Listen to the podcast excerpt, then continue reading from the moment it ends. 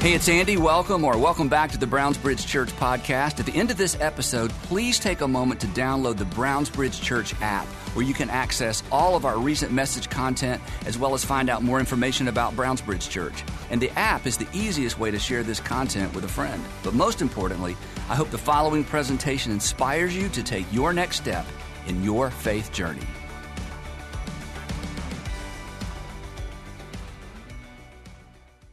Well, we are in a series called If at First You Don't Succeed. And we kicked this off last week talking about this idea of um, when we don't succeed, what do we often do?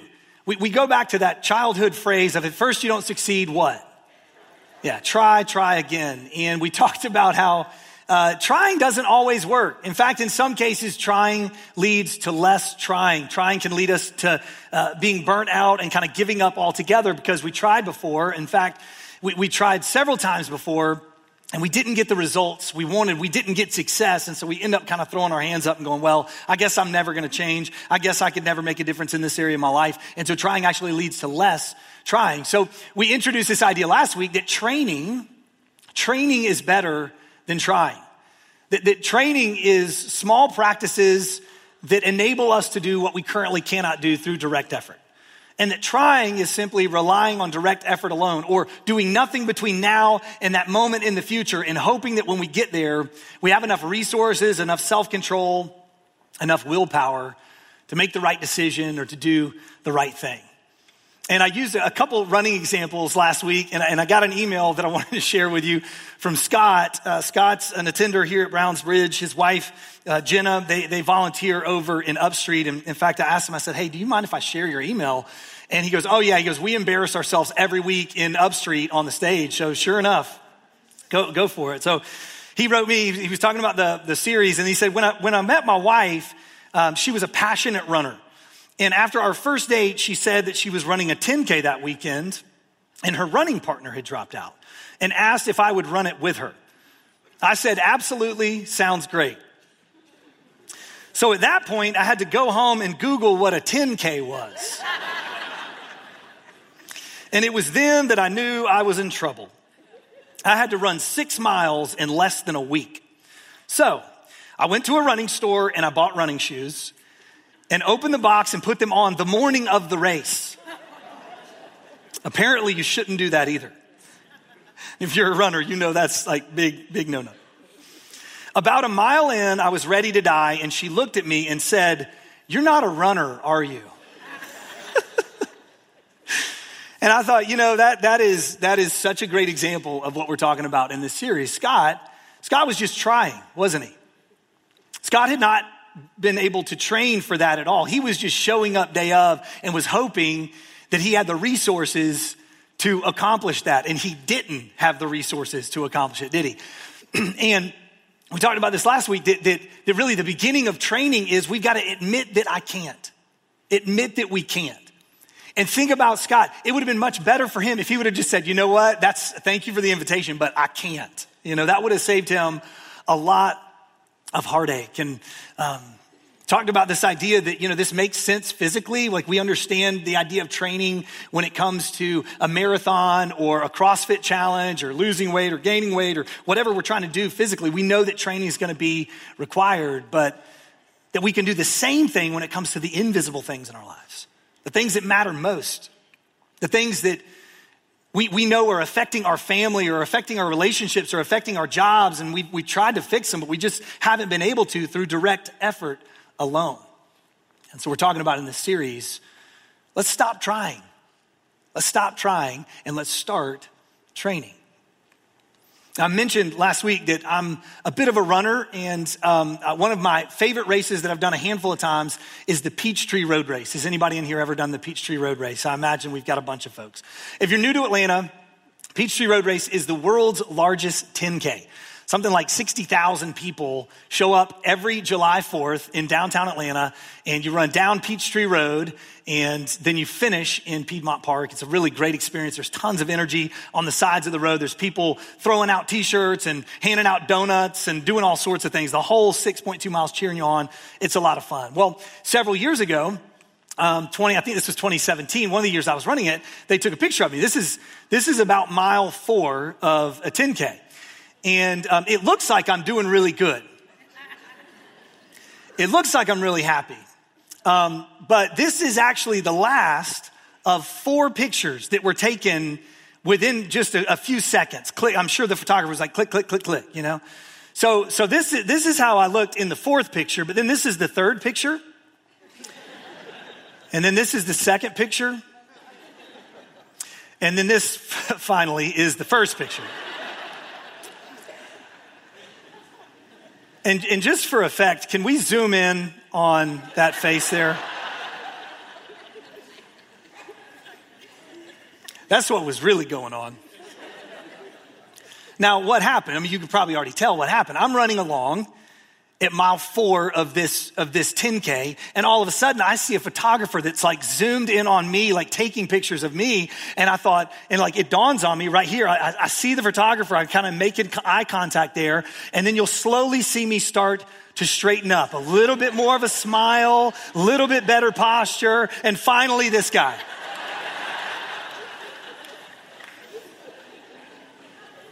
I'm even giving the thumbs up. Like, isn't this wonderful?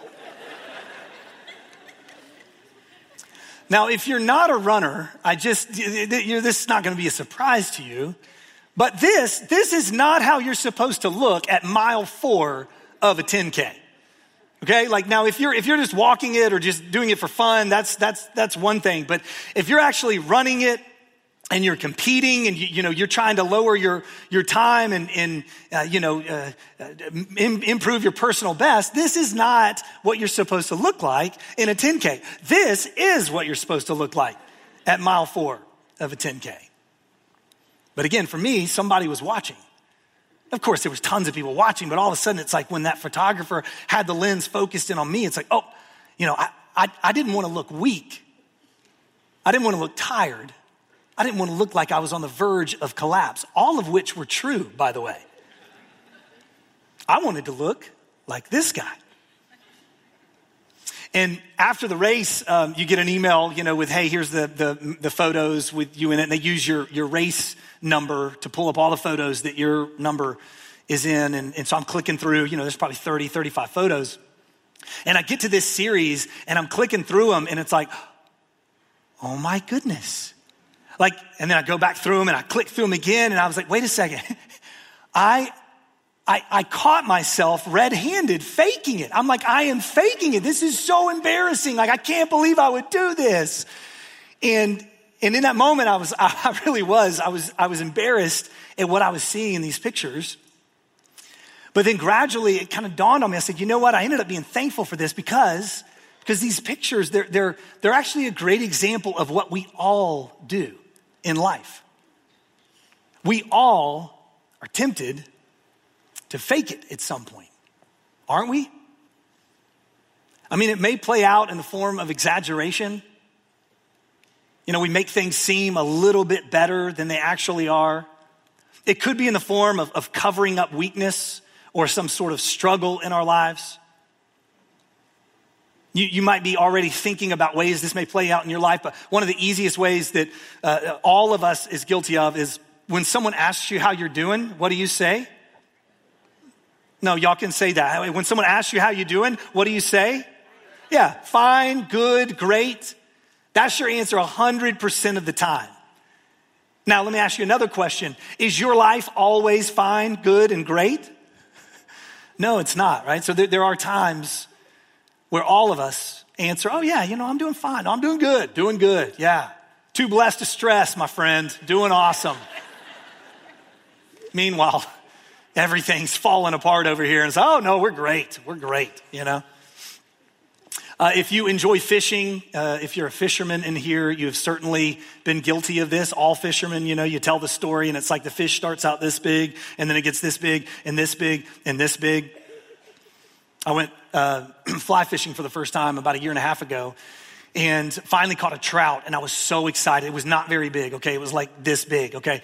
And, and they were like, hey, hold it up for the picture. And so I, I took the fish. I didn't want the fish to slip out of my hands. So I'm holding it like real close here, like smiling, like I'm, I'm just, I'm so happy, you know, woo, you know? And, and the guy took a couple pictures. He was like, oh, no, no, no. You need to hold the fish out Some of you already know this. Some of you are fishermen in here and you're like, oh man, what a rookie mistake holding it here. It's like you got all. So turns out when you do this, basically he put the camera like right up on the fish, like this close, and took the picture. It looked like I was holding a shark. and I was like, okay, I see what you did there. And of course, those pictures were much more fun to send to our friends. Like, hey man, I'm, I'm crushing it over here fishing. You know, look at how big this fish is. this plays out in a bunch of different ways. This, this temptation to fake it. Social media is probably the, the number one place, okay? Uh, I'm not going to ask for a show of hands of who in here has either faked it a little bit on social media or seen someone fake it. I know every hand would go up because you know the people and you know what's going on in their lives and you know maybe behind the scenes a little bit and yet they're posting, hey, hashtag best life ever, okay? Best self. I'm finding my best self here. In fact, that phrase I think is, is causes a lot of us to fake it. We feel like we're supposed to be living our best life. We feel like we're supposed to be experiencing our best self, and anything short of that, we're just kind of disappointed in. We think other people would be disappointed in, so we're just tempted to fake it. My, my wife and I joined this gym um, about a year and a half ago called HOTWORX. Has anybody heard of it? It's, it's where you work out inside a sauna. That sounds like cruel and unusual punishment, doesn't it? And yet people sign up to do this. We signed up to do this. And so you, you get into the sauna and there's just a, there's a TV in there with the instructors, a video of the instructors playing, which I think that's kind of funny. That, that should be a, uh, an indication that the trainers won't even go into the saunas. Like, so I'm in there one time and I'm doing this power bike. You know, it's where you bike and you push at the same time, and it's 130 degrees, right? So you can just guess how I was doing in that moment. And the instructors, they, they not only instruct, they also try to what? they, they try to motivate, don't they? You know, if you've ever been in a class like this, it's not like they're just telling you what to do, which would be nice because it's like in that moment, I don't need any motivation. I'm already in here. Like, I just need to do what the workout says to do, and then I'll move on to the happier things in life. But they try to bring in that motivation. And so this lady's like, hey, why did you come into the sauna today? Find your purpose, find your you. Who, who's your best self? Find your best self. And I mean, she starts doing this. I start getting irritated, right? She's like, who's your best self? And I'm like, oh, like I just start getting more and more upset because she's like trying to motivate me in this thing. That phrase, best self, that phrase, live in your best life. Again, it tempts all of us at some point to just exaggerate a little bit, make things look a little bit better, cover up a little bit of the struggles that are going on in our lives. And we get tempted, we get tempted to fake it. And when we fake it, it costs us something. We may think it's a really small thing, that little bit of exaggeration here, a little bit of kind of a counterfeit self here. We, we think it's small. We think, okay, this really isn't going to uh, matter much in the end. But the reality is, it costs us something. It affects us. And it affects us in ways that we don't even know. Researchers at uh, the University of North Carolina did this study in 2015 uh, where they were looking at the effects of using or wearing counterfeit goods. Okay, so those goods that you would buy on the street somewhere that have a name brand on them, but that aren't really the real thing. You know, you pay a fraction of the cost. It looks real, it feels real, but it's a counterfeit item. So it, this is a really fascinating study. You can, you can just Google fake glasses experiment um, and you can pull it up and read all the details. I kind of nerd out over this stuff, so I'm going to try to keep it high level. But they basically took huge group of people, they split them up and randomly assigned one group to be the counterfeit sunglass group and one group to be the designer sunglass group. And they split them up and they sent them into different rooms. And there were boxes of sunglasses in there that said real and counterfeit. And all the folks in the real group had to grab the real, real designer sunglasses.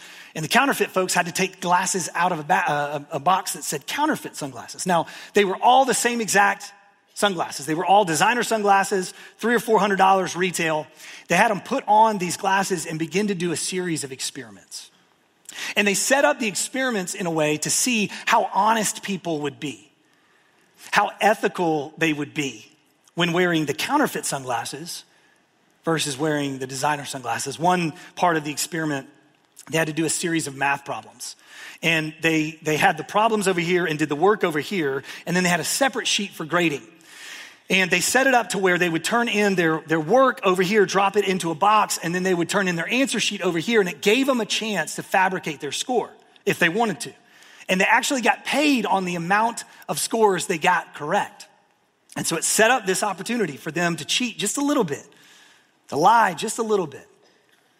And what they found was 30%, the, design, the designer group, 30% of the folks fabricated their scores, exaggerated their scores a little bit, okay? That's just the idea that, okay, if given the opportunity to, to cheat or steal, sure, some people are going to do that. Some people are going to take advantage of it.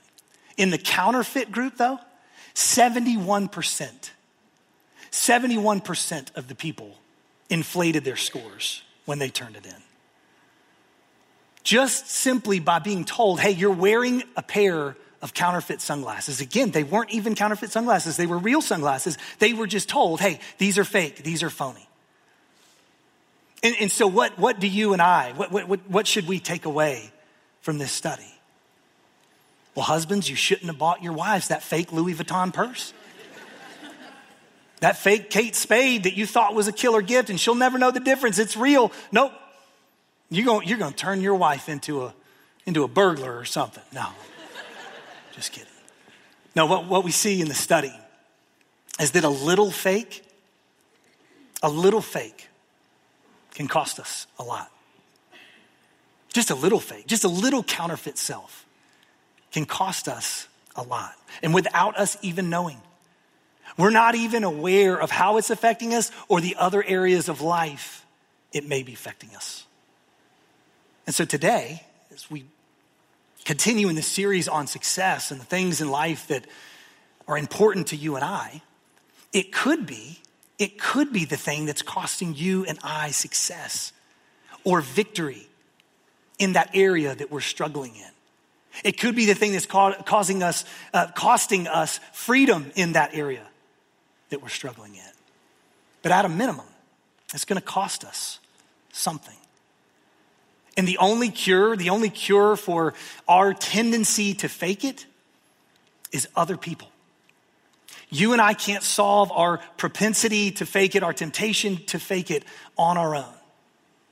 And when it comes to training, you can't train alone.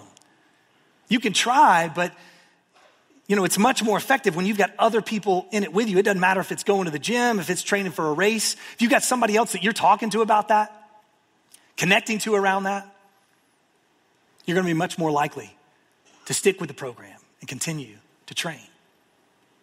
You know this. You know this, that it takes two, right? It takes two to what? It takes two to make a thing go right. if you're in your 40s, MC Rob Base and DJ E-Z Rock, they told us it takes two to make a thing go right. If you're a little bit older, it might have been Marvin Gaye and Kim Weston saying, It takes two. It takes two, baby. It takes two to make a dream come true. There's wisdom in this. What's interesting is uh, they were not the first to say this. Thousands of years before artists were singing about this, uh, an ancient king of Israel was talking about this idea Solomon. Uh, Solomon was David's son, he was the king of Israel. And he wrote books of wisdom. He was considered the wisest man in the world. And, and he said this in Ecclesiastes 4. Again, this would have been about a thousand years BC that he wrote this that two are better than one. You can't train alone. Two are better than one because they what? They have a good return for their labor. And then he's going to unpack why they have a good return for their labor. If either of them, if either of them falls down, one can help the other up. But pity anyone who falls and has no one to help them. Also, if two lie down together, now it's not what you're thinking, okay? If two lie down together, they will keep warm, but how can one keep warm alone? This, this was about survival. Um, if you were traveling in the in 1000 BC and Israel it gets very cold there throughout the year, and you're just sleeping under the stars with maybe a piece of fabric or some sort of makeshift tent, you need the body heat of another person to stay warm. Now, I discovered this through a personal experience uh, about 10 years ago. Um, I went backcountry camping with one of my best friends, Chris. He's a childhood friend of mine. And um, when I say backcountry camping, some of you know what I mean. It basically means you don't have the comforts of a car or electricity or um, a little mini fridge to wake up to in the morning. It's like, no, you, whatever you need, you pack into your backpack and you hike five miles into the woods. And if you didn't bring it with you, you're not going to have it with you. So uh, we, we pack up all our stuff, and one of the things we did was we made these things called silver turtles. We'd never done it before, but um, silver turtles are you take tinfoil and you put a bunch of meat and vegetables in there, and then you dump a bunch of steak marinade on top of it. You wrap it up in the tinfoil, and then when you get to your campsite and you make your fire, you just set it on the coals, and it kind of cooks and steams the meat, and then you have this delicious meal as you're out there in the woods. And uh, so we packed that in my bag. We start hiking in. What we forgot to do was put the silver turtles in a Ziploc bag. Yeah, you're, uh, you're smarter than we were. because we didn't think of it. And obviously, tinfoil doesn't do a great job holding all that in. So, slowly, as we hike the five miles into the woods, the steak marinade and the juices from the meat and the, the vegetables just kind of soaked down through my entire backpack. My sweatpants, my sweatshirt, my sleeping bag, and this was May uh, of that year, and it was going to get down to about 60 degrees, which doesn't sound that cold. And it's not that cold when you're like up, walking around and moving, but it's real cold when you're laying still and trying to sleep through the night. And um, Chris and I had both brought hammocks to sleep in. If you've never slept in a hammock, it may change your view of camping. It's way better than sleeping on the ground, way more comfortable. The problem is you're up in the air, and so you, have, you don't have the insulation of the ground, so it's much colder to sleep in a hammock as well, which wouldn't have been a problem if I had had my sweatpants and my sweatshirt and my sleeping bag. But those were covered in steak marinade, and I didn't want to be like this hanging piece of steak marinated person, you know, for all the bears out there. So we, we hung my bag up in a tree like 30 yards away, like real high up in a tree, way far away from us. And it got time to go to sleep. And it was kind of chilly, but I was like, nah, it's fine. I can push through. I was in shorts and a t-shirt because it was warm during the day when we were hiking in. I thought, I'm, this is gonna, I'm, I'm, gonna make it through. We're gonna be fine. I get in the hammock. I kind of wrap myself up. 30 minutes go by, 45 minutes go. It's getting colder and colder and I'm, I'm wide awake. I cannot sleep at all. So finally I called to Chris and said, Chris, uh, can I borrow your, I had to wake him up. He was sleeping like a bear over there. Um, hey, Chris, can I borrow, can I borrow your, uh, your blanket, your sleeping bag? And he kind of like, oh, yeah, sure. You know, hands it to me. So I get it cuddle up, boom. I am warm within about five minutes. I am out. And about the same time that I fall asleep, he calls out and wakes me up, says, Hey man, I'm sorry, I gotta have my blanket back. Gotta have the, the sleeping bag back. So I was like, begrudgingly, okay, here you go, buddy. And still, I told myself again, I was like, it's fine. I'm, if I can just get to sleep, I'll be able to sleep through the night. I won't even think about it, won't feel it, whatever. So I'd try again. 30 minutes goes by, 45 minutes goes by, an hour goes by. And finally,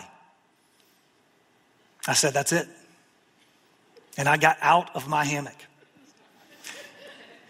And I walked a few feet that way over to his hammock.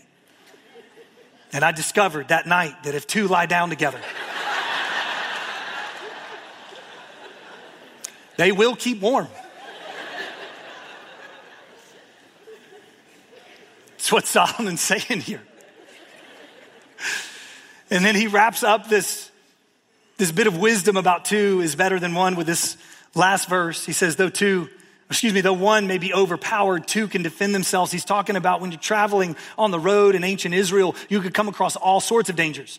They could be in the form of, of someone, uh, you know, other people trying to um, rob you, mug you. It could come in the form of animals that you face. And if you're by yourself, if you're by yourself, you're not going to have a great chance to defend yourself. But if there's two of you, you can defend yourself. Again, this was about survival. And this is why two is better than one. It sounds like common sense, and it is. That's, that's, what, that's what Solomon was giving. He was given common sense language in the physical sense for 3,000 years ago. Now, today, it doesn't necessarily affect us or apply to us in the same way. We, we have a number of different uh, things, technology wise, that, that can help us. If, if you if you fall down and you're by yourself, what do you do? You just call someone and you say what? You say, I've fallen and I can't get up. You know, if you're, if you're cold, you just turn up the central heating and air. If, if you're, if you're beginning to get overpowered, you can call for help. So it doesn't necessarily apply in a practical sense in the same way to us, but there is something present in these verses that is so important for you and for me. And Solomon doesn't mention them because he didn't have to. He was talking about physical survival, he was talking about common sense wisdom for them. And we don't need that necessarily in the physical sense, but we all could use it with the things that we can't see, with those parts of our lives that we would say are most important. Those parts of our lives where maybe we're struggling a little bit and we know, gosh, if I could just hit a button and solve this one problem, life would be so much better. And so I want to go back through these verses.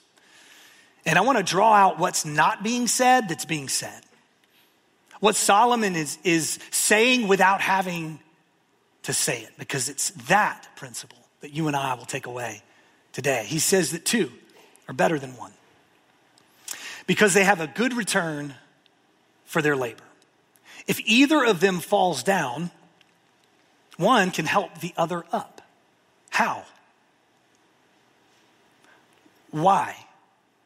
Why can one help the other up? How can one help the other up? Because, and this is what Solomon is not saying, because he doesn't have to, because they see exactly what is going on with the other.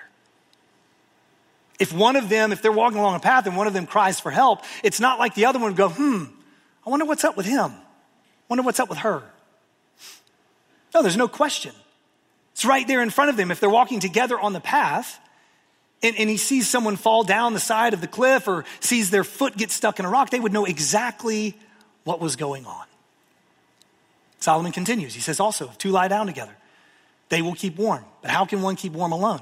Again, they would know exactly what the other is experiencing. Both of them are experiencing the cold weather. And so when one cuddles up to the other or gets in the hammock with the other, they would know exactly what's going on. They would know exactly why that person did that.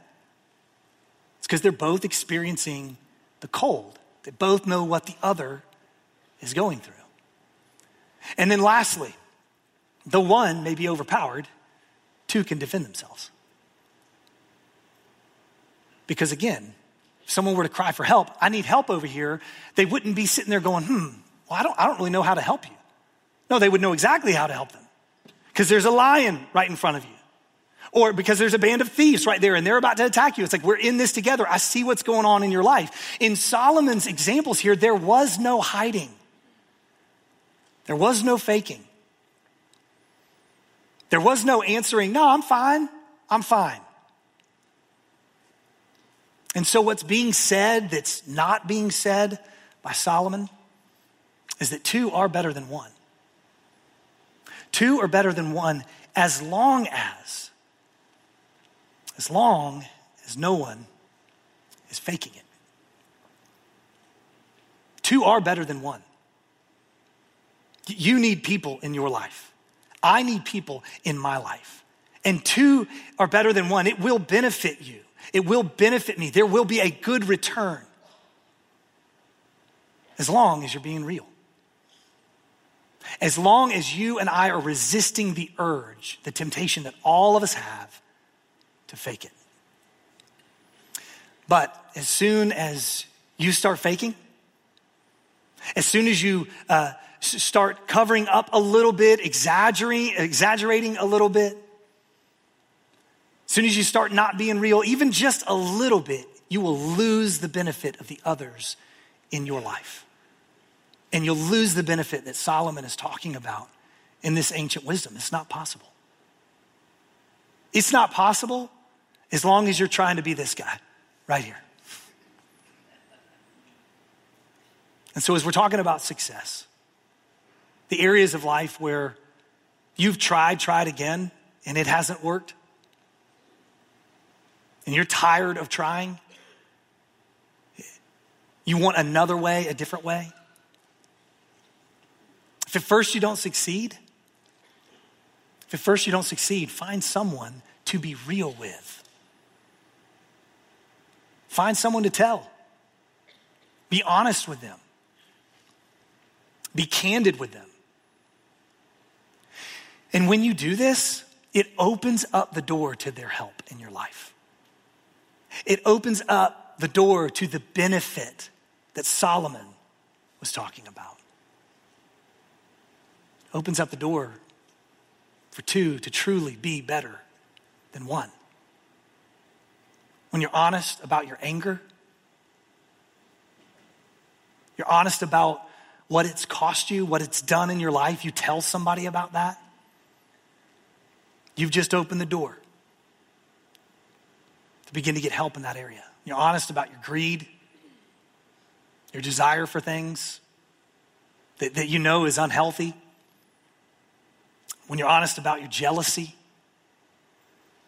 you know, you, you feel things, see things, and, and, different things go on inside of you when you're scrolling social media, but no one really knows about it, and you kind of keep it to yourself, and, and, and you know you would just love to be free from that feeling of envy and jealousy that you get.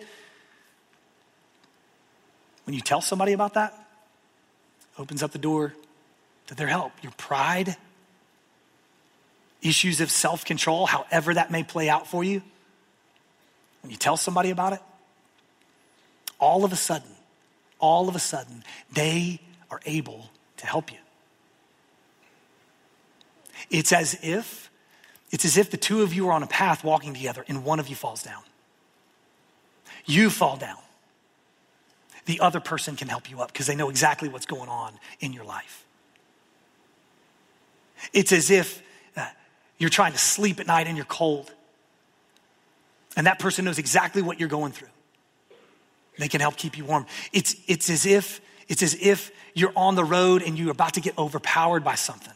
But because someone else knows what's going on, they can come to your defense. And two are better than one in that moment. This principle makes so much sense in the physical, but it is just as powerful. And it is just as true with the things that we cannot see. But only only, only if you resist the urge to fake it. It's honestly, it's, it's like going to the doctor, thinking about this in another way. Imagine going to the doctor and just telling the doctor, I'm fine. Now, a lot of times we go to checkups and we're like, yeah, there's nothing major going on in my life. But imagine that you really did have something going on. You did have something you were concerned about, but you told your doctor, no, I'm fine. What's he to do? He's going to, hey, breathe in, let me hear your heartbeat. Okay, yep, you're good. See you. You know, he's going to send you on your way. He can't help you if he doesn't know. And then if you were to tell him, hey, I'm hurting, what's the first thing he's going to ask you? Well, where? Tell me about it. What's the other stuff that's going on? He's going to try to find the exact nature of what's going on in your life so that he can help. And other people, other people can do this for us. They're, they're, not doctors, not, not in the physical sense. We don't want to lean to other people for our health advice, okay? But when it comes to our impatience, our greed, our self control. Those areas of minor weakness that we, maybe minor weaknesses, major weaknesses that we don't really know what to do with, we don't know who to talk to about it. When we invite other people into that, it can make a huge difference in our lives. I mentioned last week the 12 step program um, and just what a transformational program, uh, the amount of lives that have been changed through this. And we looked at step one last week. Step five of the 12 step program, if you know anybody that's been in recovery, maybe you've been in recovery, uh, you, you know this. But step five is that we admitted to God, ourselves, and to another human the exact nature of our wrongs. And we see this, and we, you might be thinking to yourself, well, is two out of three okay? Because, you know, we're fine with talking to God about it and we're fine with admitting it to ourselves, but really, like, do I have to do I have to go to this step? And the reality is, yeah, you can't stop there. If you want that transformational power, if you want to see the benefit that Solomon talked about, the benefit that's so common knowledge in the physical things in our lives, we want to see that benefit. We've got to find someone. We got to pick someone and be real with them. If at first you don't succeed, find someone. Pick somebody in your life and be real with them and tell them the exact situation that you're in. The more detailed, the more specific, the better the help. Vagueness, vagueness is not your friend here because we can hide behind obscurity, can't we? We can hide behind, like, oh, I'm kind of embarrassed about this, so I'm just going to be a little bit unclear.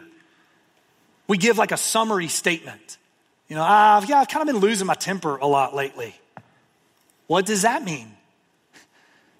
And, and when you give a, a summary statement, you get sympathy. You don't necessarily get help. Because when we give a summary statement, every one of us in here could go, well, yeah, who hasn't been there? Sure, yeah, I've been there. Yeah, me too. Yeah, totally. I've experienced that. When we're vague and we're unclear, we don't necessarily get the help that's available. We got to be specific. Not just, hey, I lost my temper a lot this weekend, but no, specifically, how many times? Three times. Well, what'd you do and what'd you say? Get specific about it. So here's my challenge to you.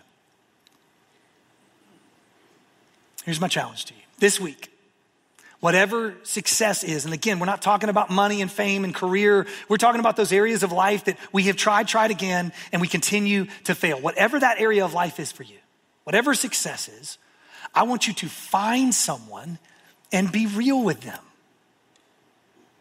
Today is the day. This week is the week. Don't wait.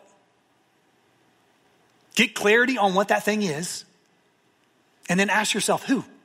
Who, who am I going to tell? Who am I going to share this with? And then go share it. For me, I have uh, two guys in my life that I share everything with. My good friend Chris from the hammock, and then another guy named Tim, who used to be one of our pastors on staff here. And we just have a pattern. We have a rhythm in life of when one of us is in the car driving to work, driving home from work, we'll call each other. So we'll talk on the phone at least one or two times a week.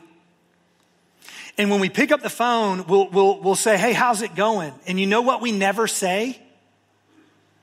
We never say fine. We never say great.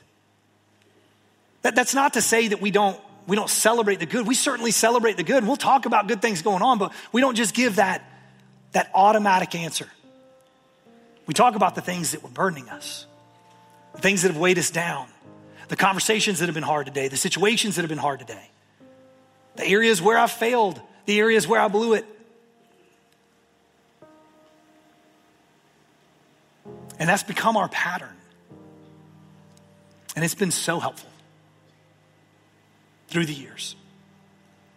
In fact, in many ways, I don't think I'd be standing up here if it wasn't for those two guys in my life. Now, you may hear that and go, I don't, I don't have anybody in my life like that, Adam. But you could start. And do you know where you have to start? You got to start with this right here. Just pick somebody and be real with them today. And here's what's amazing you may be worried about, oh, am I going to pick the wrong person? Do I pick somebody that has bad advice and they're going to lead me astray? Here's the great thing the thing that keeps us from being real is our own pride and our own sense of self reputation. And when we open up and we get real with somebody, it breaks that pride in our lives. So before the other person even responds, you win. If you do this, you win. Even if they give awful advice, you win. Because you've broken that pride in your life and you've broken that tendency and that temptation to fake it. The faking that, that's costing you and costing me. So today, find somebody and be real with them. Heavenly Father, Um, I don't know why you designed it this way, uh, but you did. You, you designed it that we have to have other people in our lives. Uh, we often feel like we just want to get things right between uh, me and you, between us and you, and if we're if we got things right between us and God, we're good. But we're missing out so much. We're missing out on so much when we do that. We need people. And I pray today for the man, the woman, the student who's in here today and hearing this. And um, they know, they know exactly what it is that they need to share and that they haven't shared. The thing that they've held on to, the thing that they've covered up. and it is wearing them out. I pray for them today to have the courage to open up and be real with someone today. For the others in the room that don't have anything major, maybe even in a spot of thinking, oh, I don't really need this. I pray, I pray for, for them as well that they would take this step, even if it's something small, and be real with someone so they can experience the benefit that two truly are better than one. Help us with this. In Jesus' name, amen.